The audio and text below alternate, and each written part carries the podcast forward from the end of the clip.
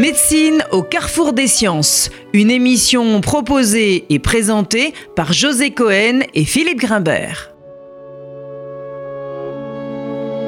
Bonjour à tous, bienvenue sur RCJ. Nous avons le plaisir de recevoir à nouveau aujourd'hui Elisabeth Roudinesco pour une seconde émission qui sera consacrée bien sûr à la situation de la psychanalyse en France, mais pas seulement.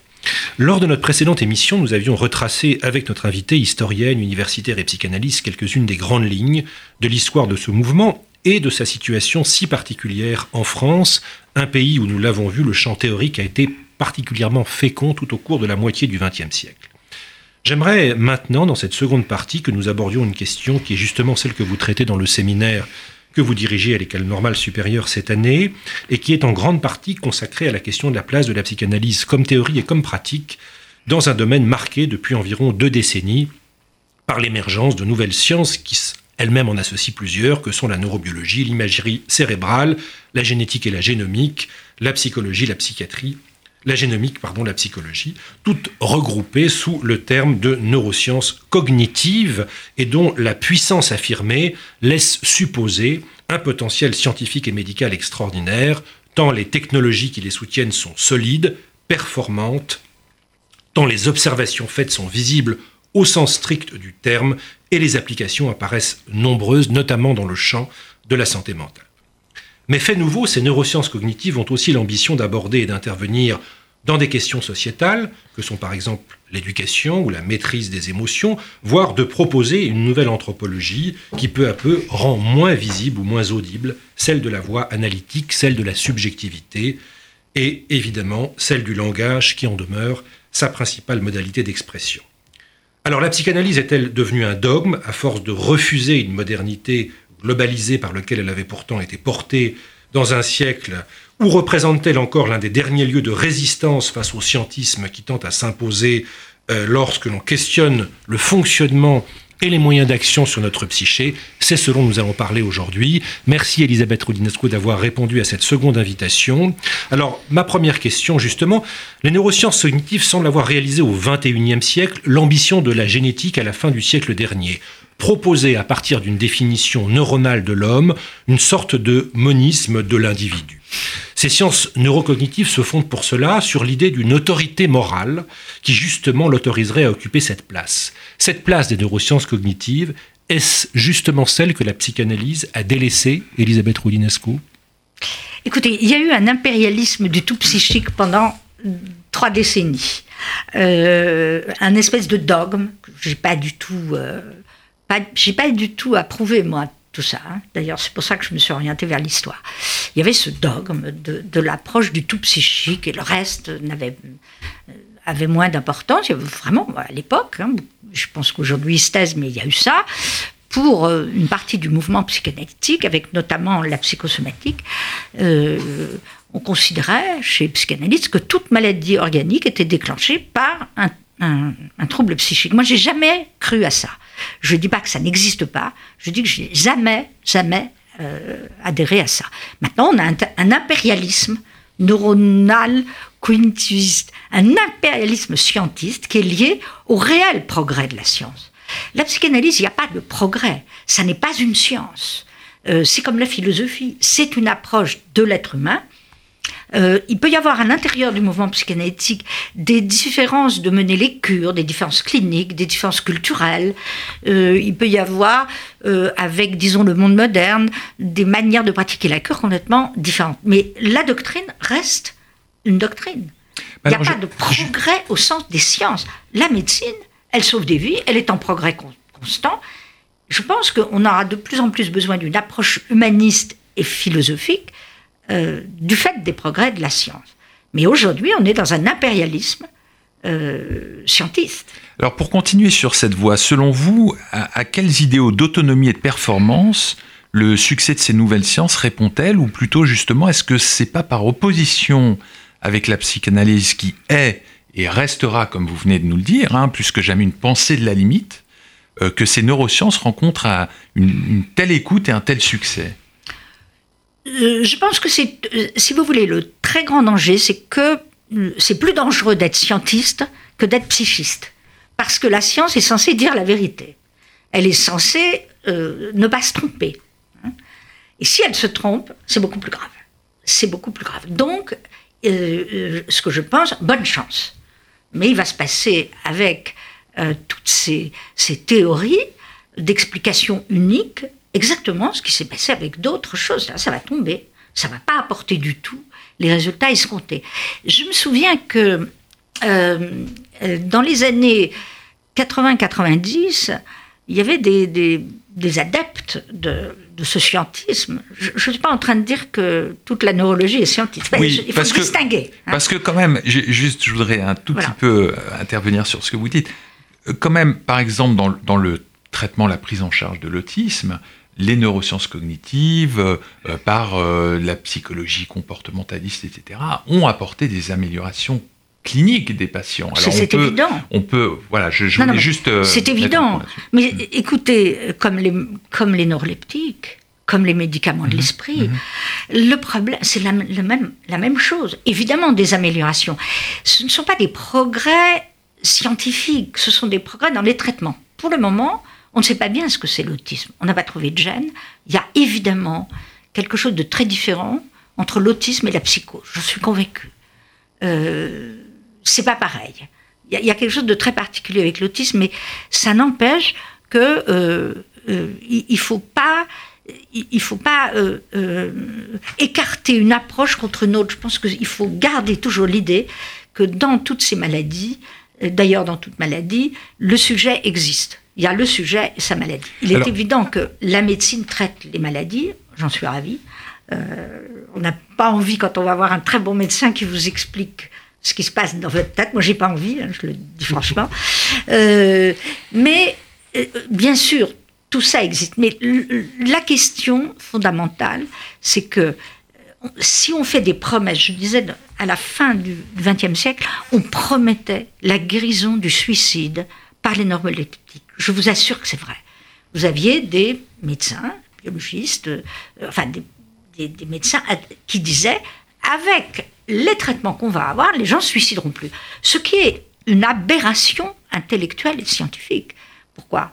Parce que se donner la mort, c'est une question anthropologique. Toutes les sociétés, toutes les sociétés, le suicide existe. Ah, ça dépasse jamais un certain taux, ça existe on a pensé à un moment donné qu'on allait guérir des patients de l'homosexualité parce que c'était une maladie. Toutes les sociétés, il y a des homosexuels qui existent, ça, dépasse jamais un certain pourcentage. Donc attention à l'idée de considérer comme maladie des choses qui relèvent tout simplement de la condition humaine. Alors après, il y a le traitement de la folie, de tout ce qui, ce qui relève de la folie. Nous savons quand même que les traitements biologiques ne suffisent pas pourquoi? Parce que ça suffit pas de traitement biologique sous toutes ses formes.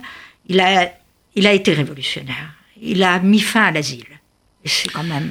Oui, mais ce que disait José dans sa question me paraît intéressant. Il disait que il abordait la question évidemment de la place du concept de limite dans le champ analytique, à l'inverse de l'ambition de ces neurosciences qui est de parler de la qui n'en ont pas qui est parler de la plasticité cérébrale infinie de nos capacités de réparation permanente et on le voit avec, le courant transhumaniste la toute puissance de la portée. vous, voyez bien que tout ça est vrai et que quand on commence avec le transhumanisme on délire. Absolument. Voilà. Absolument. Tout ça est vrai. Moi je suis complètement dans la science hein. là vous avez vous avez une interlocutrice qui est peut-être pas la bonne. Mais la psychanalyse a des choses à dire sur cette question là pourquoi est-elle si peu audible certainement. mais quand je travaille avec des médecins qui font de la psychosomatique ce qui m'est arrivé, c'est moi qui leur dis attention, euh, attention. Les choses bougent, les, sciences évoluent. Attention à l'idée que, de, je dirais presque de mécanicisme. Hein. Ça n'est pas exact que tous les problèmes soient psychiques. Alors évidemment, en médecine, on a des, tas de maladies dont on ne sait pas quoi faire. Euh, mais c'est évident. Il y a des tas de maladies euh, qui sont on trouve absolument aucune cause euh, de, ce qu'on appelle les maladies des douleurs. Nous on appelle ça l'hystérie. Hein. toutes ces maladies. Les pathologies fonctionnelles. Les pathologies fonctionnelles. Euh, moi, je pense qu'il y a eu un excès médicamenteux quand même. Euh, on, a trop délivré des médicaments aux névrosés, je ne dis pas aux dépressifs, aux névrosés, trop d'anxiolytiques, mais d'un autre côté, on ne peut pas ne pas utiliser les drogues. Je, suis, j'y suis favorable. Mais attention, ce qui ne va pas, c'est la toute-puissance. Ce sont les théories qui, qui aujourd'hui font florès et nous expliquent qu'on va tout expliquer par les neurones.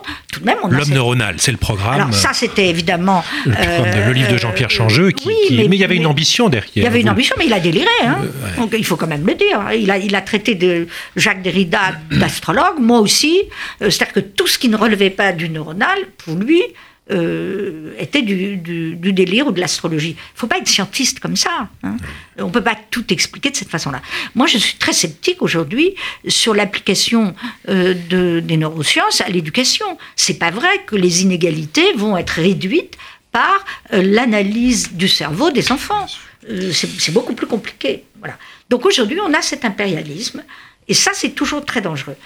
Est-ce que cet impérialisme est venu euh, des, psychanalystes qui ont eux-mêmes exercé un impérialisme, je suis pas sûre que ce soit ça. Mais si vous regardez l'histoire de la médecine et de toutes les médecines de l'âme depuis très longtemps, vous avez des, moments où il y a le tout psychique, des moments où il y a le tout organique, ça s'est passé dans la psychiatrie, et puis des moments privilégiés. Euh, on a eu la psychiatrie de secteur on dit oh là là, on a des doutes et on, on fait une approche triple. Seulement, dans nos sociétés actuelles, les approches triples, ça coûte cher. Alors, traiter quelqu'un et par la thérapie, oui, oui, bien sûr. Et par, et par la prise en charge. Et puis il faut les infrastructures autour pour accompagner ça, les gens compétents. Et d'autre euh, part, mm. la demande des patientes n'est plus celle-ci. Mm. Ça, c'est les patients qui dominent aujourd'hui. On va, on va, en parler. c'est eux qui dominent. Hein. Ce, qui, ce qui menace peut-être le plus la psychanalyse comme pratique aujourd'hui, peut-être justement non pas son effacement, mais euh, plutôt sa dilution dans un champ de pratique extrêmement vaste dans lequel on a un peu tendance à se perdre, la psychothérapie systémique. Non, mais attendez, il y a 400 appellations. Voilà, c'est ça. Voilà. Donc, euh, est-ce que euh, finalement, on, a des ersatz de la psychanalyse dans tous ces champs d'application et finalement, on n'utilise plus véritablement la psychanalyse comme c'est très, frappant. Euh. C'est très frappant aujourd'hui. Mm. Les patients viennent après avoir fait un parcours, c'est-à-dire où tout se vaut. Un petit peu de coaching, un peu de médicaments, ronron thérapie, ça existe, bibliothérapie. Euh, n'oubliez pas qu'aujourd'hui, l'écriture est devenue, écrire, est devenue une thérapie. Tout devient une thérapie. Faire du golf, le régime, les folies alimentaires aujourd'hui, les véganes, c'est une, sorte de secte où euh, c'est une thérapie. Hein, c'est une thérapie. Ça ne veut pas du tout dire qu'il faut continuer à consommer comme on le fait. Mais il y a un, tout, tout, devient thérapie. Donc en effet, il y a des patients, euh, notamment lorsqu'on appelle les chroniques dépressifs, euh, ils essayent tout. Ils essayent absolument tout. Plus un peu la psychanalyse, plus euh, voilà. Et on est, on est frappé parce que à partir d'un certain moment, quand ils ont tout essayé, ils savent tout sur eux-mêmes et on a envie de leur dire bon, écoutez, maintenant plus rien débrouillez-vous. Euh, sans compter qu'ils essayent aussi l'homéopathie. Vous imaginez, quand on a quelqu'un qui se traite à l'homéopathie, qui vous dit ça marche, que fait un médecin ou quelqu'un dans la science comme moi? Qu'est-ce que je fais? Je sais que c'est un placebo, que c'est n'importe quoi, que c'est. Mais qu'est-ce qu'on peut faire? Quand le patient lui-même s'auto-médique avec tout ça, on ne peut rien faire. Et la demande aujourd'hui, on est dans une société où la société civile compte le plus, vous le voyez politiquement, hein, le phénomène euh, populisme et, tout ça. Donc c'est le patient qui domine. Et vous savez que dans tous les, colloques de psychiatrie aujourd'hui, il y a l'association des, des patients psy, anciens psy, etc. Même problème avec l'autisme. Quel, est le débat sur l'autisme? C'est un débat fou entre des psychanalystes fous qui ont euh, expliqué euh, pendant des décennies que c'était les parents qui étaient responsables. Des cognitivistes fous qui croient qu'ils vont guérir l'autisme alors qu'ils ont des techniques comportementales très utiles. Et puis un, troisième, et, puis ceux qui pensent que c'est tout génétique, c'est un débat dans lequel on n'y arrive plus. Ah ouais, l'autisme. C'est un débat fou. Euh, moi, moi j'ai eu des débats à la radio avec euh, des, des, des représentants des associations de parents d'autistes. Ils, ils vomissaient Freud et ils disaient vivons frais. J'étais obligée de dire mais Freud n'a jamais parlé d'autisme. c'est, c'est, Et puis Onfray n'a jamais proposé une cure pour les Voilà. autistes. Non, non, mais c'est, c'est fou. Alors pour répondre justement à la question, là, c'est ce qui menace le plus finalement la psychanalyse, c'est cette dilution infinie dans un champ où elle, elle va perdre Alors, Et la possibilité d'être repérée comme Absolument. une entité spécifique. si vous voulez mon avis, c'est pas les neurosciences et le cognitivisme qui la menacent, c'est la société elle-même qui veut plus de ces cures-là. Euh, même si ces cures ont changé, on fait plus des analyses euh, très longues, on peut tout à fait s'adapter. Simplement, dans l'état actuel des choses, trop cher, trop long, pas remboursé, on va le dire comme ça, et pas pas dans le présentisme qui est celui de la demande. Et l'immédiateté. euh, En revanche, et on le voit dans d'autres pays, la psychanalyse, c'est un destin tragique. Elle se maintient très très bien dans les classes aisées. Euh, ça redevient l'affaire des grands bourgeois, des hommes d'affaires, euh, En des- France du aussi, showbiz. ça? Ah bah absolument, absolument. On va retourner à quelque chose qui est ce privilège, je dirais, pour euh, des gens qui ont les moyens, les comédiens, les, les, présenta- les gens de télévision, showbiz, les, les grands industriels, les grands bourgeois, ils ont parfaitement compris que s'ils ont des problèmes, il n'y a pas mieux que l'analyse. Ils peuvent se la payer, ils peuvent prendre le temps, et il n'y a pas mieux à condition que l'analyse soit bon. Et je vais vous dire, c'est vrai. Parce que ces questions-là de névrose, de mal-être, de névrose d'échec en particulier, euh, de, problèmes liés évidemment euh, euh, à la sexualité, encore aujourd'hui, même si c'est pas comme du temps de Freud, ce malaise, il est, la, la psychanalyse marche très très bien. La psychanalyse, elle guérit les névroses d'échec quand la personne veut. Ça, il y a des gens qui le comprennent très bien. Mais, en- mais, mais pas, il faut, si vous voulez, pour ça, c'est en train de redevenir une pratique de bourgeois aisés. Bien. Et comme, par ailleurs, euh, les psychanalystes sont maintenant tous des psychologues qui eux-mêmes sont obligés de travailler en institution, n'ont pas les moyens de se payer eux-mêmes une formation analytique. Oui, ça c'est un point très important, un point la formation. Très ouais. important. Le milieu psychanalytique s'est prolétarisé au fur et à mesure que il n'y avait plus cette psychiatrie de secteur, plus cette approche. Alors pour les enfants, ça reste parce que on est, même si on va de plus en plus vers les médicaments, euh, bon, mais enfin quand même, on n'ose pas trop euh, avec les enfants. Il y a encore une pédopsychiatrie d'inspiration psychanalytique, mais euh, je suis pas sûre que ça que ça dure. Euh, et, et en tout cas, il y a une chose, c'est que si on regarde les États-Unis, euh, la côte est, la psychanalyse se maintient très très bien, euh, très cher, pour des gens fortunés. Alors vous avez abordé la Ça, question. c'est un Ouais, c'est un point important. Vous, avez abordé la question de la formation. C'est une question très importante sur laquelle on voulait, on voulait vous interroger. S'il y a une chose qui a bien changé, c'est l'origine de formation des analystes. Ils étaient médecins, ils étaient un peu philosophes, ils sont maintenant essentiellement psychologues. Des milieux, des milieux d'élite. Voilà. Qu'est-ce que, ça change? Ça change tout. ça change tout. Mais est-ce que vous pouvez justement préciser en quoi ce changement de formation, et, et peut-être c'est la responsabilité aussi des instances analytiques ou de l'enseignement de la psychanalyse à l'université qui est en jeu dans cette question de la formation où la psychanalyse apparaît finalement comme un élément théorique parmi d'autres et ne forme plus à sa spécificité? Il n'y a pas eu le choix. C'est-à-dire qu'à partir d'un certain moment, euh, euh, étant donné que la psychiatrie, le savoir psychiatrique ne portait plus la psychanalyse, les formations universitaires sont allées du côté des psychologues et pas du tout des littéraires, des philosophes ou des médecins. Euh, on peut le reprocher à personne. On peut le reprocher à personne. C'est cette voie-là qui a triomphé. Or, les gens qui font des études de psycho n'ont pas du tout le même parcours que ceux qui font des études de lettres, euh, même de sociologie. Euh, C'est tout à fait autre chose. Oui, il, y a une, il y a une ouverture. voilà, il y a beaucoup trop, on forme beaucoup trop de psychologues. Euh, c'est, on forme beaucoup, beaucoup de psychologues pour s'occuper de tout. Il y, a, il y a énormément de psychologues qui ne sont pas du tout Oui, c'est cette dilution aussi dont on parlait Absolument. précédemment. Et donc, aujourd'hui, pour devenir psychanalyste, on est obligé de conseiller à la personne de faire des études de psycho. Pourquoi? Parce que pour pratiquer aujourd'hui n'importe quoi, psychanalyse, psychothérapie, c'est réglementé, il faut avoir au moins Un master 2. un master 2 de psycho. C'est-à-dire rien du tout. Bon, mais c'est nécessaire pour pratiquer. Enfin, rien du tout. Il y a un apport théorique par ces études, mais la psychanalyse passe par la cure. Elle passe par la cure. Mais le problème, c'est qu'un Master 2 de, de psycho permet à quelqu'un d'origine modeste de pratiquer, d'être psychologue dans une institution.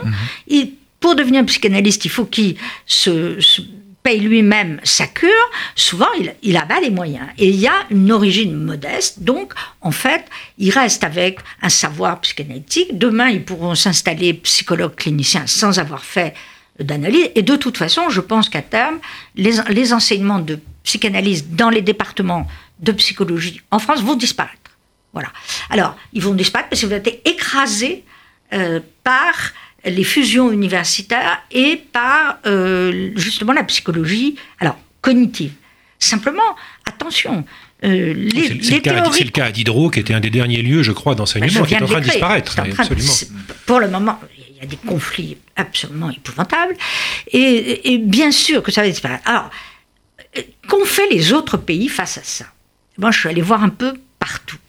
Qu'est-ce qu'ils ont fait? Ils ont fait en Italie, par exemple, des instituts privés euh, où on donne une formation psychanalytique en trois ans après, euh, après les études de psycho. Autrement dit, partout dans le monde, il y a des instituts privés euh, qui ont un agrément de la ville. Pour former des analystes. Pour former soit des analystes, soit au contraire des psychologues cliniciens, soit tout ce qu'on veut.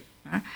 D'ailleurs, ça évite les charlatans, par certains côtés, parce que ça évite tout le reste, qui sont quand même soit les médecines parallèles, soit les naturopathies, les ronron-thérapies, le coaching, bon, enfin, tout ce que vous voulez. Euh, mais évidemment, on va aller vers un monde où il vaut mieux un diplôme que pas de diplôme. Ce qui fait que la réponse a été donnée sur le plan clinique dans beaucoup de pays.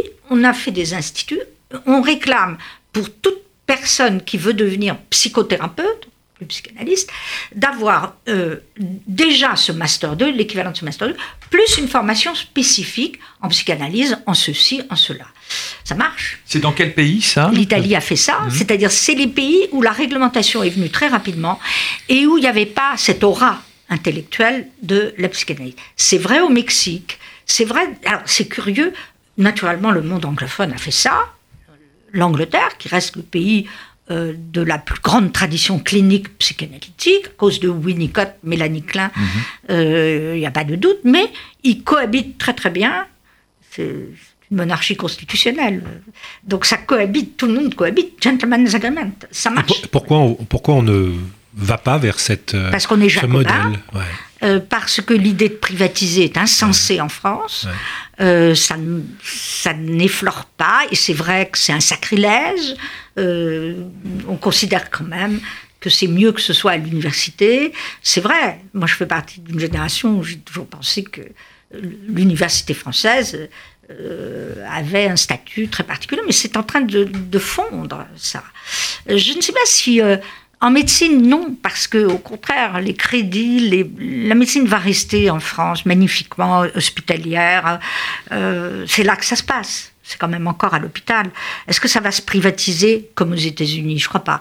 La recherche en médecine reste euh, à l'hôpital, me semble-t-il. Oui, enfin, elle commence à se privatiser un peu, mais vis-à-vis du monde industriel, c'est autre chose. Oui, euh, mais, mais je vais dire quand même qu'aujourd'hui, pour quelqu'un qui a 25 ans, qui serait vos enfants, etc., si vous dites je veux devenir psychanalyste, euh, tu vas faire des études de psychologie. Non, s'il te plaît, l'ENA, les, les, grandes carrières hospitalières, on les pousserait de ce côté-là.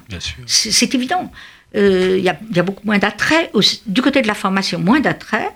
Euh, du côté de la clientèle privée, ça, ça, ne marche pas.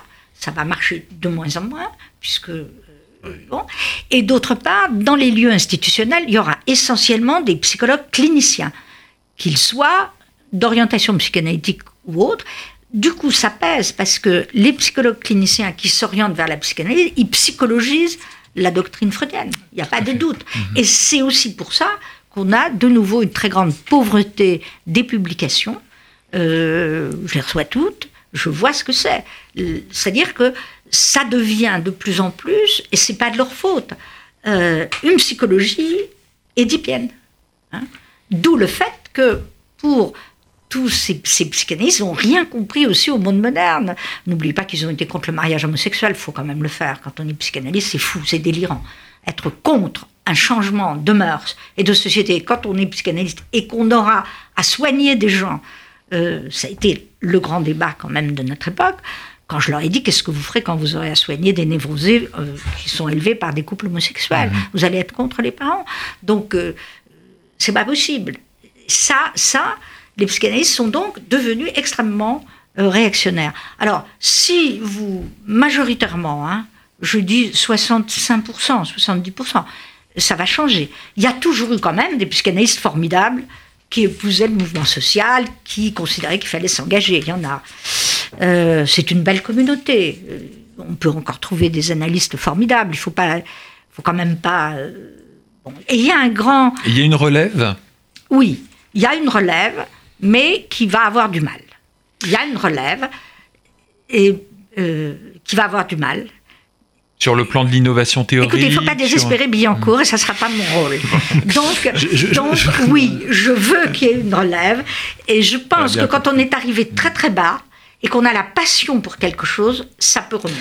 Vous avez abordé la question euh, du, de la prise de position, une des dernières peut-être prises de position publiques des analystes sur la Ah. question du débat. Je voudrais revenir sur cette question. Pendant de, de très nombreuses années, les analystes ont été très régulièrement sollicités, interrogés sur leur place ou la spécificité de leur position dans les débats sociétaux, les débats éthiques.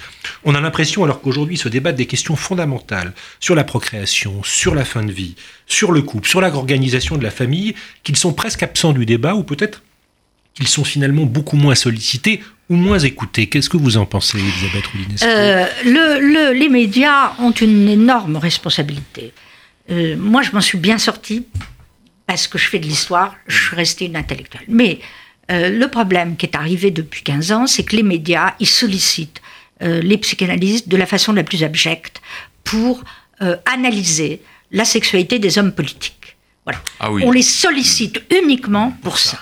Euh, alors, j'en suis témoin. en même temps, ils sont J'ai- pas obligés de répondre. Moi, ah ben, quand il- à force qu'ils ne soient sollicités que pour ça, ils se mettent à répondre en croyant qu'ils vont être mieux que les autres. Bon, c'est un refus catégorique. Moi, j'ai refusé depuis 20 ans. Voilà. Euh, alors qu'il y a bien des débats où on aimerait entendre non, quand même là. non, Euh, non et non. Pas de diagnostic foudroyant sur un dossier qu'on ne connaît pas. Non, je parle pas de ça. Je, Non, parle, je, question parle des débats, je parle des débats éthiques Alors, qui sont ça, en cours aujourd'hui. Je parle de la fin de vie, de la procréation, Alors, de la PMA, là, de toutes ces évidemment, questions. ils sont sollicités. Sous, euh, ça, c'est évident. Mais attention, euh, Mais moins. il faut refuser catégoriquement euh, d'analyser la sexualité de M. Strauss-Kahn le lendemain de Sofitel, donc. comme on me le demandait. Alors maintenant, qu'on les sollicite pour des problèmes, en effet, de fin de vie, d'éthique, tout ça, c'est parfaitement normal. Là, d'une manière générale, je dirais, pour les changements sociétaux, ils n'ont pas été à la hauteur du tout parce qu'ils n'ont rien compris. Ça, c'est un problème aussi. Euh, ils ont, depuis 99, je- depuis 1999, avec le Pax, ils ont considéré que c'était contraire au complexe d'Édipe. Je me souviens, en 1999, j'ai dit publiquement à la télévision, si un mouvement de société, changement de société au contraire au complexe d'Édipe, il faut ab- abandonner le complexe d'Édipe parce que euh, un concept n'est pas voilà. Je me, me servais de la phrase de Brecht qui avait dit on peut dissoudre le peuple bon. mais euh, ils, ils ont rien compris et d'abord ils ont rien compris au complexe d'Édipe euh, c'est pas du tout ça. Euh, donc il y a la psychologisation de la, de la doctrine papa maman et puis euh, il y a en effet ces formations euh, en psycho fait que ils ont abandonné beaucoup dans leur formation euh, je dirais, une lecture de Freud qui ramènerait tout ça à la culture classique. hein. Voilà. Et d'autre part, les psychanalystes français ont refusé leur histoire. J'en sais quelque chose. Ils n'aiment pas leur histoire. Ils n'aiment pas qu'on la raconte. Ils considèrent que ça, fait un tout. Ce qui fait qu'ils sont anachroniques. Et les débats deviennent anachroniques. Les antifreudiens euh, euh, favorables au mariage homosexuel ont attaqué les psychanalystes d'aujourd'hui en attaquant Freud et en disant mais dans Freud déjà euh, Il y a de l'homophobie. euh, ouais. il était déjà contre le mariage homosexuel. Ça n'existait pas, il ne pouvait pas être contre. Donc, on a eu un débat fou avec ça. Freud était un homme de son temps. Et il était pour la dépénalisation de l'homosexualité. Bon. Donc, voilà, on, on s'est trouvé dans, ce- dans ces situations-là. Maintenant, les débats sur la fin de vie, c'est un autre débat, hein, à mon avis, que les. Oui, vous avez raison, on les met ensemble. Je trouve que c'est un autre débat. hein. C'est un débat autrement plus compliqué. On va, on va conclure, Elisabeth Roudinesco. Vous connaissez sûrement, bien sûr, la magnifique métaphore que Freud avait soulevée à un moment donné sur la rencontre de la baleine et de l'ours polaire pour parler de l'interaction entre les scientifiques et la psychanalyse, vous pensez que finalement, cette grande utopie, elle a échoué ou elle a un avenir? Non, elle a un avenir, mais, mais, mais pas... Euh, oui, parce que quelque chose qui a à ce point bouleversé euh, l'histoire des sciences et l'histoire de l'humanité, oui, mais on ne sait pas ce que ça va donner. Je ne crois pas, par exemple, que l'échec du scientisme, qui était évidemment prévisible, hein, l'impérialisme scientiste, va euh, permettre de retourner à, à, la psychanalyse. La psychanalyse est maintenant un objet de culture. Les livres que j'écris, la biographie de Freud est traduite dans des pays où il n'y a pas de psychanalyse. Bon. Ce qui veut dire que ça fait partie voilà, de l'histoire de l'humanité. Eh bien, la clinique est en, est en danger. Bien sûr, on va, on va terminer sur, cette, euh, sur cette, euh, ce terme, l'histoire de la culture. Merci beaucoup Elisabeth Rudinesco pour ces deux émissions passionnantes. Merci à Louise Denis pour son aide technique euh, sur ces deux émissions et à la semaine prochaine. C'était Médecine au carrefour des sciences.